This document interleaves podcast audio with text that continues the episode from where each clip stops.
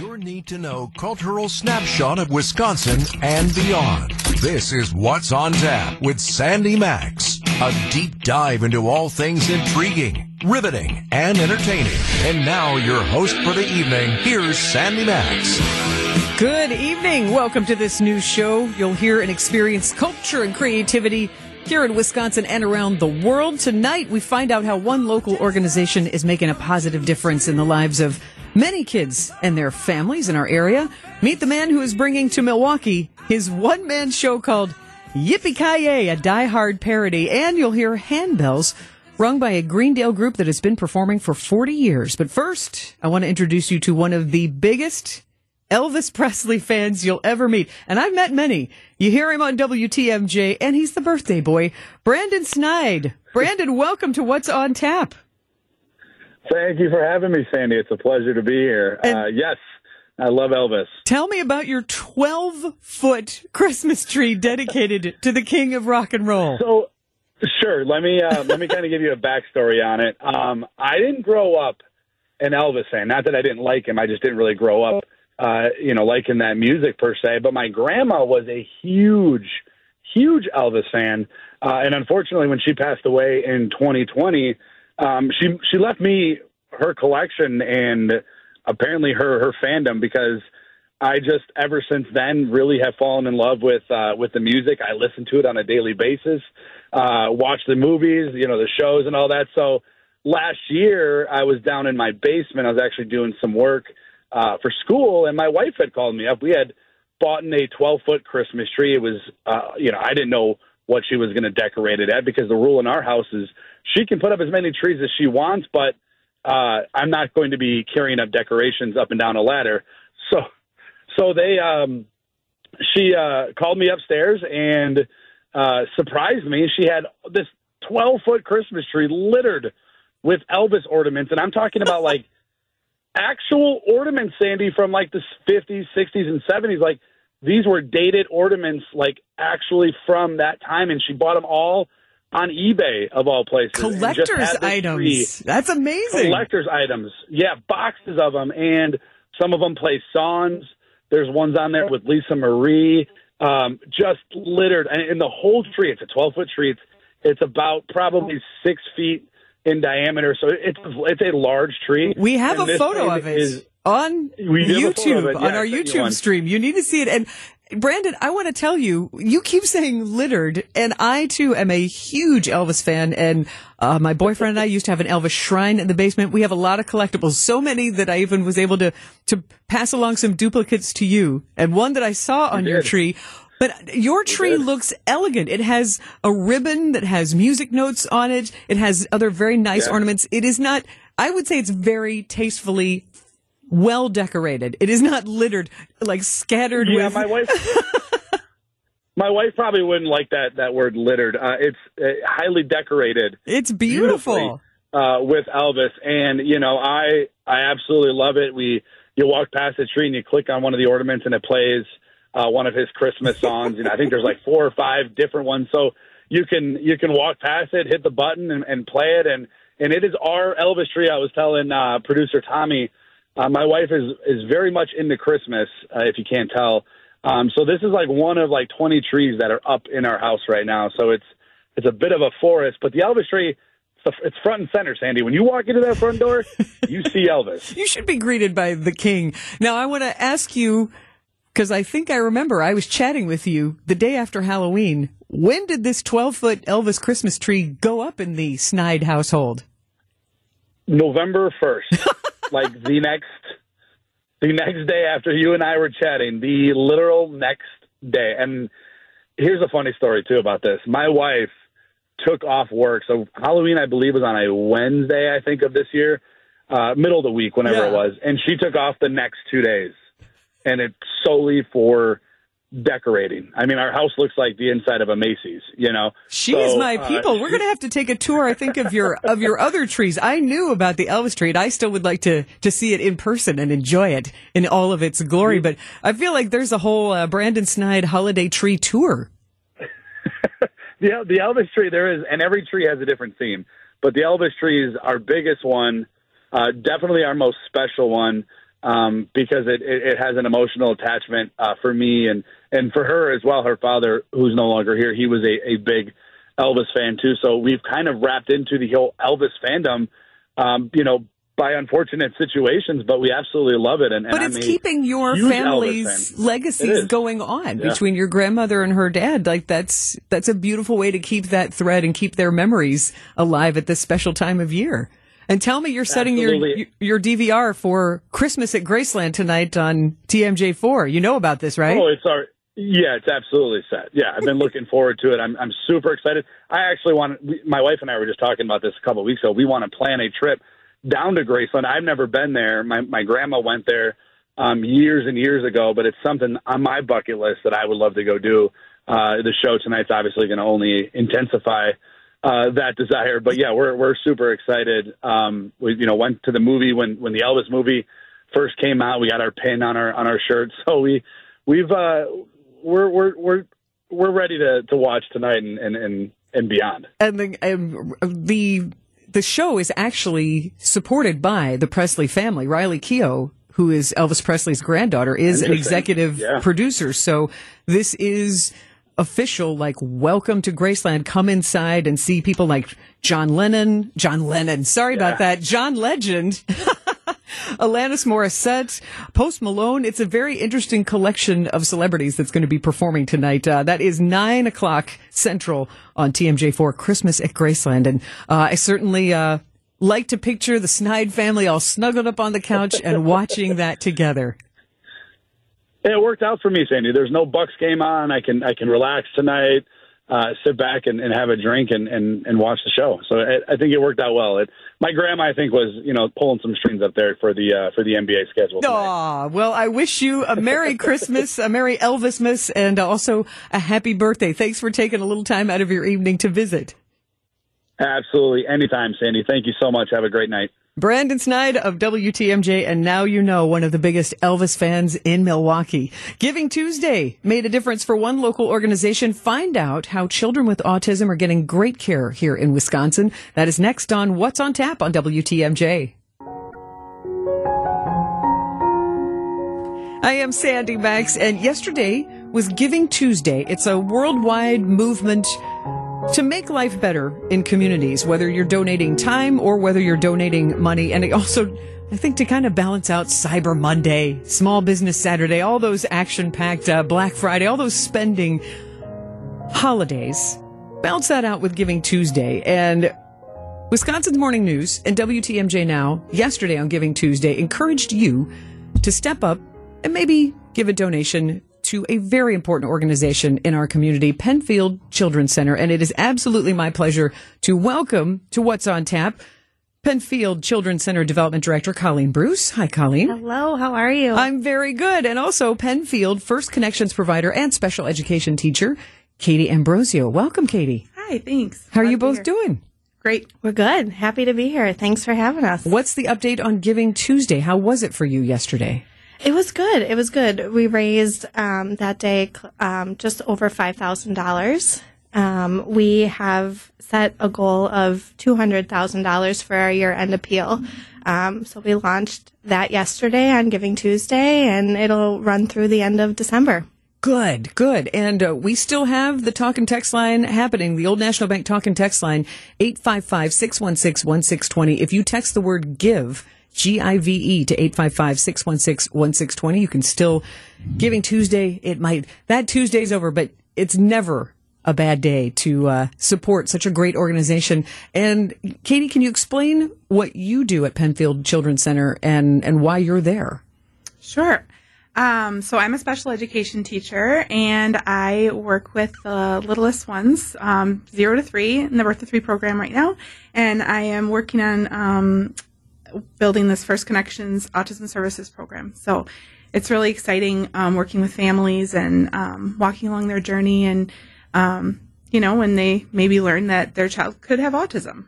Tell me more about this particular program, the First Connections Autism Services Program. Sure, absolutely. Um, so it is a program um, that is done in the homes, um, and we meet with the families once a week.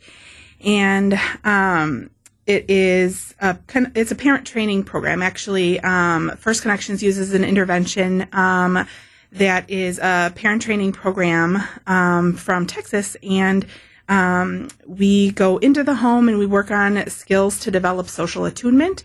Um, so just helping the little one tune into their environment. A lot of times I have um, I meet families, parents, and caregivers that say their little one, you know, isn't turning to their name or, you know, when they greet them in the morning, they turn away. And so, um, this program kind of provides, um, activities for families to do that goes right along with their daily routines, um, to help to build that attunement so they would then turn to their mom and greet them. And um, so it's really exciting to be able to offer that. To and that's such a basic human connection when you don't get that. And you don't know how to go about that because that autistic spectrum is a different challenge, a different way of being wired. So to have someone like you to help guide them in their own home, because I think a lot mm-hmm. of us think, oh, you've got to go somewhere to get this kind of support and service. And Colleen, have you seen some some good results with this program so far? Yeah, absolutely. And and Katie can definitely share a few testimonials, but um, we've we've definitely had quite a bit of, of success with the families and children that we've been serving with this pilot program. Yeah, it's actually really cool because um, being in the homes and actually just this name, First Connections, like I can even tell you several times now, we've been doing this a year, this specific intervention, and um, the times that I have seen actually these first connections. You know, I can think of one where um, you know the little boy had no uh, just very flat affect not not a lot of interactions at all sweet, sweet family, sweet mom. Um, but you know, the mom, the mom wasn't getting a lot of reaction from her little one, and she'd often find him playing by himself. And um, it was really neat because we have these activities that we do, and one that we did was with us. We had him sit in a stroller because we really try to follow the kiddos' lead. So whatever they're interested in and exciting, uh, excited about, we really follow follow them and what sure. their interests are. Um, but he loved to take walks, and the stroller just happened to be by the front door, so we sat him in there, and um, I kind of modeled like pushing him back and bringing him forward, and trying to like see if he'd like laugh or giggle. And then I, I did see a little bit and then I switched out with mom right away and mom did it with him. And that was the first time she got her little one to look up at her and smile. Um, and it was just like, just so touching to witness that right there and to be able to give her that opportunity. And from then on, I mean, he just thrived. Um, I think, I think it's very easy to take those moments for granted mm-hmm. when you're not experiencing that. And so many families are experiencing children on the spectrum and, and this level of autism. I'm, and it's so funny. Here we are talking about first connections. I'm like, it's right there in the name. Mm-hmm. It's very appropriately named. So I want to find out more. And there is a, a story that I found um, from one of the moms who's been part of Penfield Children's Center that I want to share that, that warmed my heart as well. That's right in step of what you're talking about. So more with Katie and Colleen from Penfield Children's Center next on WTMJ my son, he was just, he looked straight into my eyes and I just smiled at him. And for the first time, he smiled back at me. Like, it helped with his social smiling and he now he's smiling at everybody and just like to see like that reaction to know that he's looking me in the eyes and he's smiling and uh it's just so amazing. Like I love it every time. I sometimes I just look at him and smile just because I know he's gonna smile back now.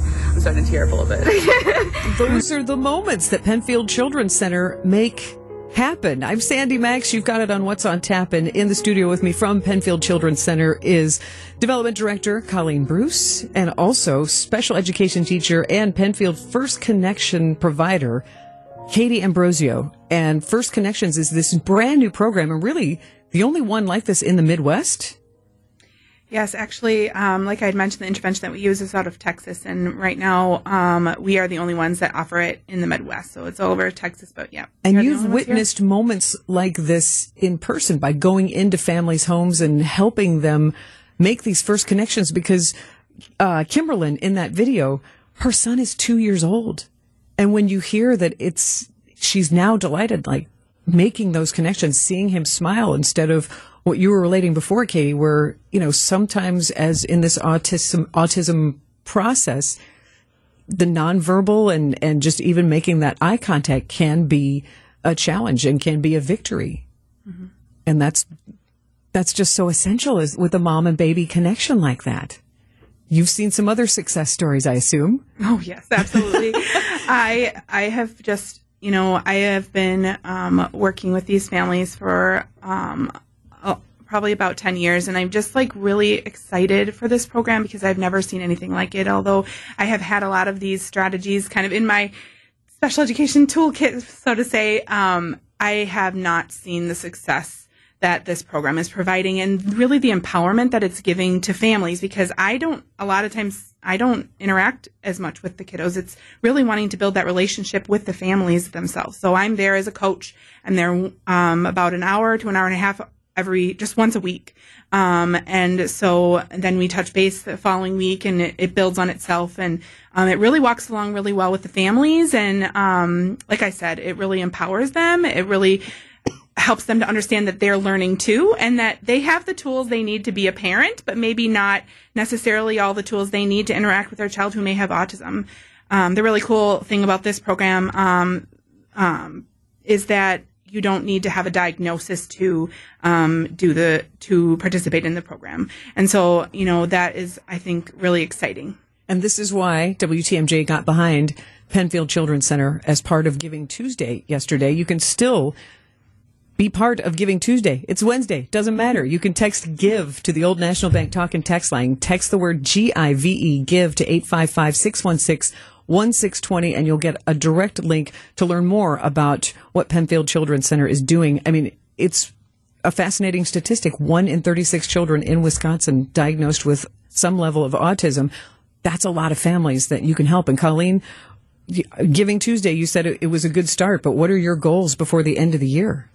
Yeah, so as I mentioned, we've, in order to successfully execute and expand this program, we've set a goal of $200,000 to raise by the end of this year. Um, so we launched that appeal yesterday on Giving Tuesday, and we'll continue through the end of December. And I, it really helps, I think, to know where your donations go. And you had a great breakdown that you shared with me. For example, a $150 donation purchases a training binder for a family. So like you were just saying, Katie, like there, that's something tangible that helps them grow with their child and helps that family bond stronger. You give them those tool, tools. So that's what a $150 donation helps a family directly.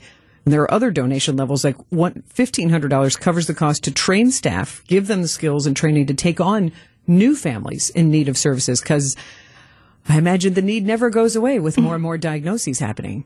Yeah, no, that's absolutely correct. And um, I mean, I do want to add to that. Obviously, any type or size of contribution will help pave the road to success for the um, the success of this program. So we're excited to be able to to share this with your listeners today. And if they're willing to donate in any way that they're that they can, um, we encourage them to check out our website to do so. Um, it's www.penfieldchildren.org/slash giving dash Tuesday. Um, and that's where you can make a donation directly to this wonderful program. I always say if everybody did a little, it would make a big difference. Yes. You know? Yeah. So if you want to do a little or a lot, again, you can easily, we can text you that link. Text the word give, G-I-V-E to the Old National Bank talk and text line 855-616-1620. Katie Ambrosio, Colleen Bruce, keep up the wonderful work that you're doing. I know you've touched so many families for so many years and to see this continue and eventually expand. It's it's very heartwarming. So thank you very much for coming by WTMJ. Yeah, thanks for having us. Thanks so much. And now from the WTMJ Breaking News Center, here's Jack Grau.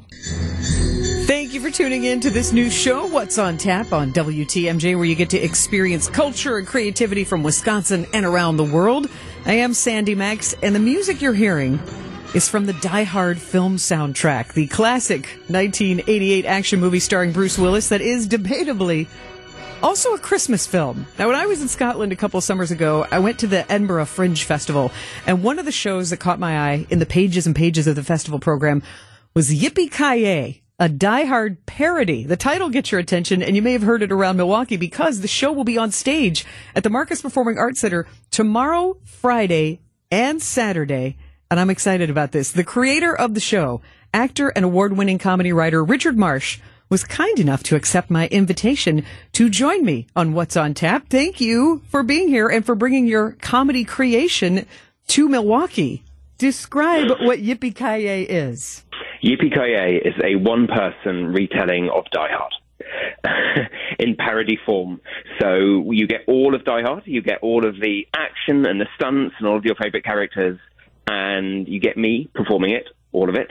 Um, uh, uh, and it, it's one of those shows which I thought of writing for a long, very long time. Ever since I started doing poetry, because I like the idea of telling a story which seems like it wouldn't be poetry in poetry. That kind of apparent opposite uh, excited me and made me laugh. And then the other thing which made me laugh was this is radio, so you can't see me, but I'm a skinny, bespectacled British bloke. And I'm, I get to play the all American hero John McClane, which is, you know, no one was going to cast me in that role unless I wrote it for myself, so so I did. Um, and I hope if you come to the show, you will have you will really enjoy um, all the fun and the celebration and the comedy that would the fun we have with Die Hard, and also I tell a personal story around that of what it is to be a sort of a Die Hard fan and and how how sort of movies we love and art we love kind of change across our life. So when I first saw the show, I was you know a, I was a teenager watching it on VHS back in the day, hoping my mum and dad didn't didn't catch me. Gr- growing up in the UK, sort of American movies were what I what I really kind of loved. And so, yeah, a- action movies. We, we didn't really make action movies in the UK at that point, sort, sort of, but you know, not nearly as many. And so, so, so Die Hard came out, and and people were talking about it, and, and I watched it, and immediately, immediately loved it.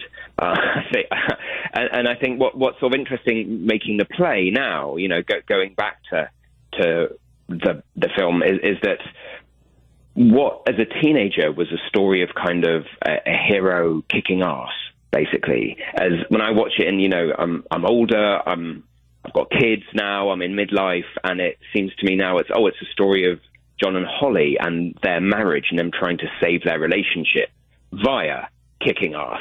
And so, what the meaning of the film is sort of has, has changed as as I have changed and got older, and I.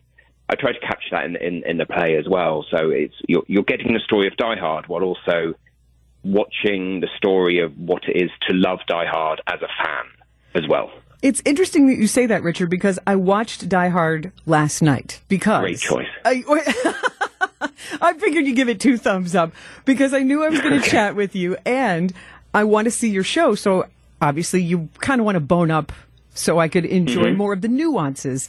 And what I what struck me as watching it as a teenager, it was a smart action film because John yeah. McClane is more of a real person. He's a trained cop, but he's not the James Bond cool spy or superhero that we get now. It brought a lot of realistic sure. angles to a fantastical movie because as an adult now, for me, one of the things that resonated with me was all the bureaucracy and the elbow swinging amongst all the law enforcement yeah, and who wanted sure, to be right sure. and who wanted to take credit and who wanted to do it their way. It's like that's what really resonated with me now as an adult. Yeah, I, I think that's very true. And yes, the the movie definitely takes a couple of swings at the kind of uh, the pencil pushers and you know the deputy police commissioner who comes along and, and the FBI Dwayne get mocked as well. Yeah, Dwayne. Yeah. So you're Dwayne. writing. so I have to ask you how challenging is it? Because I think as soon as you say poetry, a lot of people think, okay, flowers and having to recite romantic things. But you're bringing poetry to an action film with rhyme. Is this a really easy writing process for you? Did it come really easily? So I, I thought adapting the Die Hard part of the show would be fun to write and a joy to write and come quickly. And actually, it, it did. It was it was super fun. And I'm very lucky I got to work with a, a great director and dramaturg, Hal Chambers, who sort of helped me. Because part of the problem was actually what what to keep in the show and what not to keep in the show.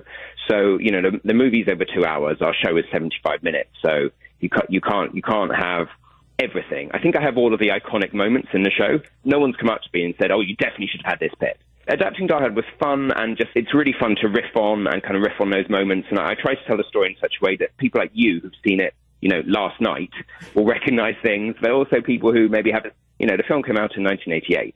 There's people who've seen this film 30 years ago.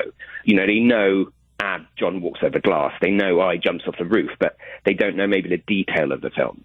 So I try to sort of retell it for them. And also, every single show, we have people who haven't seen Die Hard as well come and see the show. Maybe their partner is into Die Hard and they're not, or in a group of friends, and most of them had seen Die Hard and, and this person hadn't. And I tried to tell the story for them as well. But to, to go back to your question, adapting Die Hard was a joy. The bit that was harder was to tell the personal story around it. Because people come to the show to watch Die Hard, and then they are often surprised there's a personal story around it. But the balance needs to be very much Die Hard centric, because that's what people have come to. You can sometimes feel when you're performing the show, you can feel sort of moments of joy in the room when you flip from kind of Die Hard and John is just, you know, defeated Tony, and you go into the kind of the personal story, and there's like a comic change in tone there between between the hero story and the real life hero story in a sense. Yeah. And and then again when you flip back from from there back to kind of Die Hard and you know Hans Gruber rocks up and starts ordering people around and takes the audience hostage. So Richard, I have more questions for you, including your position on whether Die Hard is a Christmas film or not. I'm Sandy Max back with Richard Marsh of Yippee Ki a Die Hard parody next on WTMJ. Hey Milwaukee, how you doing?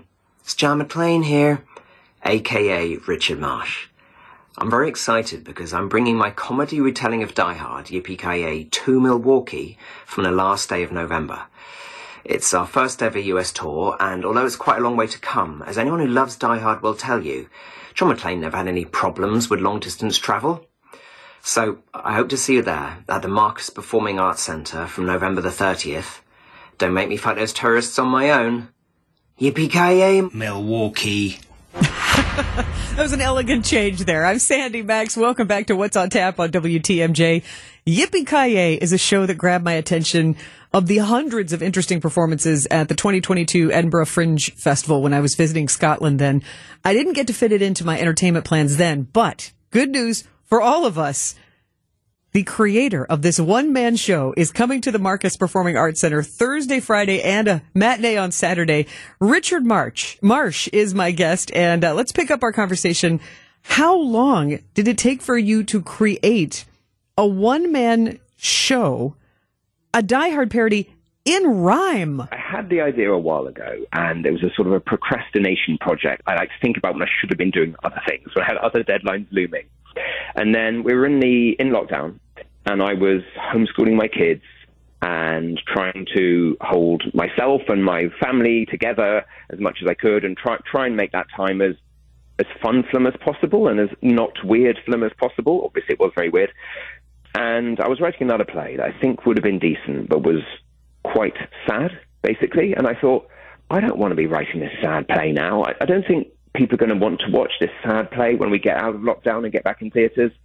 I think what I want to do now, that will, what will make me happiest, is to write my Die Hard parody, is to write Yippee And so I sat down and started writing it. And honestly, it, it lifted me during lockdown, and it was huge fun to do. And to write the to write the Die Hard part of it, to go back to your question, maybe took three or four months, and then shaping the the personal story around it that took a lot longer. So that took until really the train up to Edinburgh for the preview at the Edinburgh Fringe. That's when I really was sort of nailing that bit.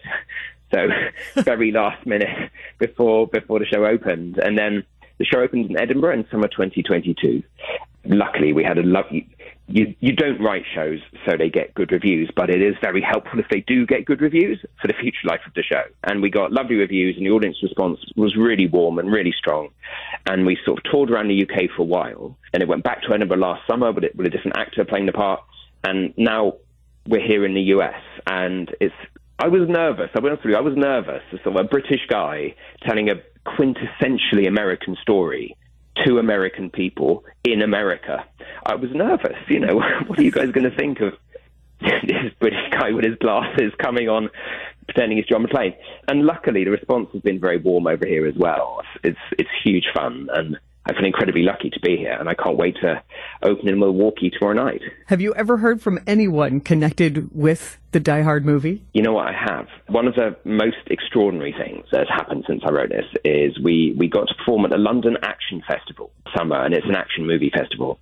And Stephen E. D'Souza was coming over for the festival, and so they said to me, "Would you like to do the show and have, have Steven come see it?" Now Steven is the second screenwriter on Die Hard.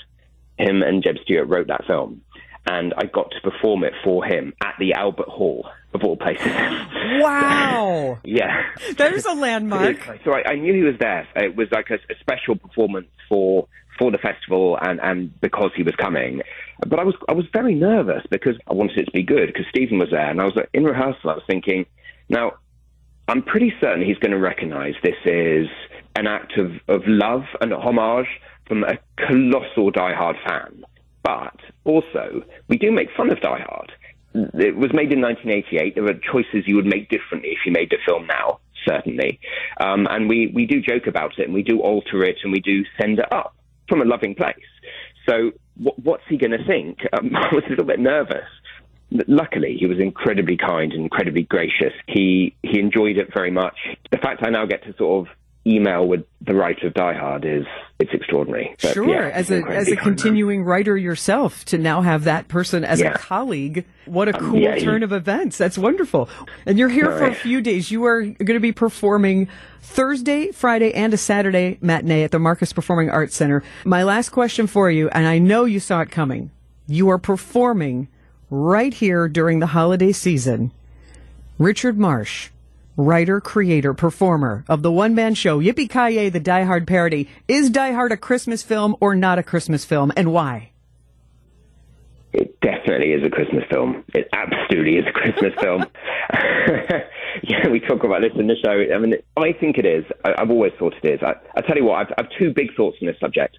One is I feel that the reason this question comes up is because there's an unspoken assumption that Christmas films should be ones you can watch with children. And, you know, it's, it's not a film I'd, I'd watch with young children. I haven't shown my kids Die Hard yet. But I think that's maybe where the, the question arises because it, it's not a family film, right? But it's a Christmas film, but it's not a family film. That's my first kind of great observation on the subject. And my second great observation is actually, if you go to Stephen E. D'Souza's um, Twitter page, he has a mathematical argument on there of why Die Hard is a Christmas movie, and in fact, why it's more of a Christmas movie than the movie White Christmas. I have to think that the moment that the entire Marsh family watches Die Hard together for the very first time, kids and everything, that's going to be a momentous occasion. It is. It, yes, it certainly is. They are they are desperate to watch it and desperate to watch the play. Um, we, we, haven't let them yet. My my daughter's nine, my son's seven, so we're sort of approaching the time when we can start thinking about it. Yeah, but not not for a few, a few years, years away yet. Yes. Yeah. I wish you uh, break a leg, right, or, or uh, you. cut your feet. Is that a better way to uh, to yeah, wish you good luck on yeah. Yippee Ki the Die Hard parody. Thank you very much, Richard Marsh. Go see him on stage at the Marcus Performing Arts Center Thursday night, Friday night, and Saturday afternoon. Big fun for you and your friends at the Marcus Performing Arts Center's Wilson Theater at Vogel Hall. I am Sandy Max, and next it's time to ring them bells with the song you should hear next on WTMJ. And now, feast your ears. This is the song you need to hear. Most blogs are going to be playing at 10. These go to 11. I am Tiff I am the news director here at 620 WTMJ. I'm also a member of the St. Alphonsus Handbell Choir in Greendale, Wisconsin. You are listening to the Ukrainian Bell Carol, better known as Carol of the Bells.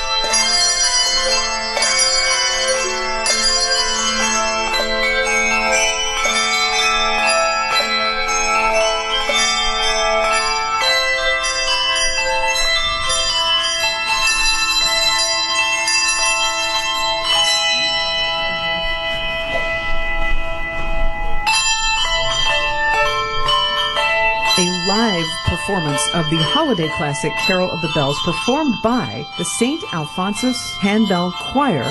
And I have in the studio my teammate, WTMJ News Director Tiff Pua. And Tiff, one of those bells was you. Yeah, if you hear very low notes, that last note in particular, that bong at the end, yes, that is a bass A bell. I play the entire bass octave for the handbell choir. That's a big bell. That's the biggest one. No, my C at the bottom. It's a C3. It's ginormous. It weighs about uh, about eight pounds.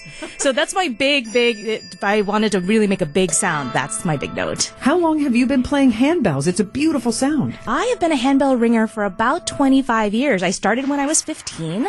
Um, took a couple years off after college, but have been playing consistently ever since. I've been playing with St. Alphonsus since 2009, but the choir itself is almost 40 years old, and we do have original members still with the choir. Yeah. It's almost like a handbell hat. You can't knock it. I mean, it's actually really easy to learn. So the handbell is literally what it sounds like. It's a bell that you play with your hands. It comes on a small handle, and you use your body movements to make the sound. And Looks like a town crier. a little bit. Um, what we tell people is that if you can count to four, we can teach you to play the handbells. That's empowering. And it's, you do it in a group. I like that social aspect of it. And we could see you performing a couple times here in December. We do. We play two shows at Greendale's Dickens of a Village.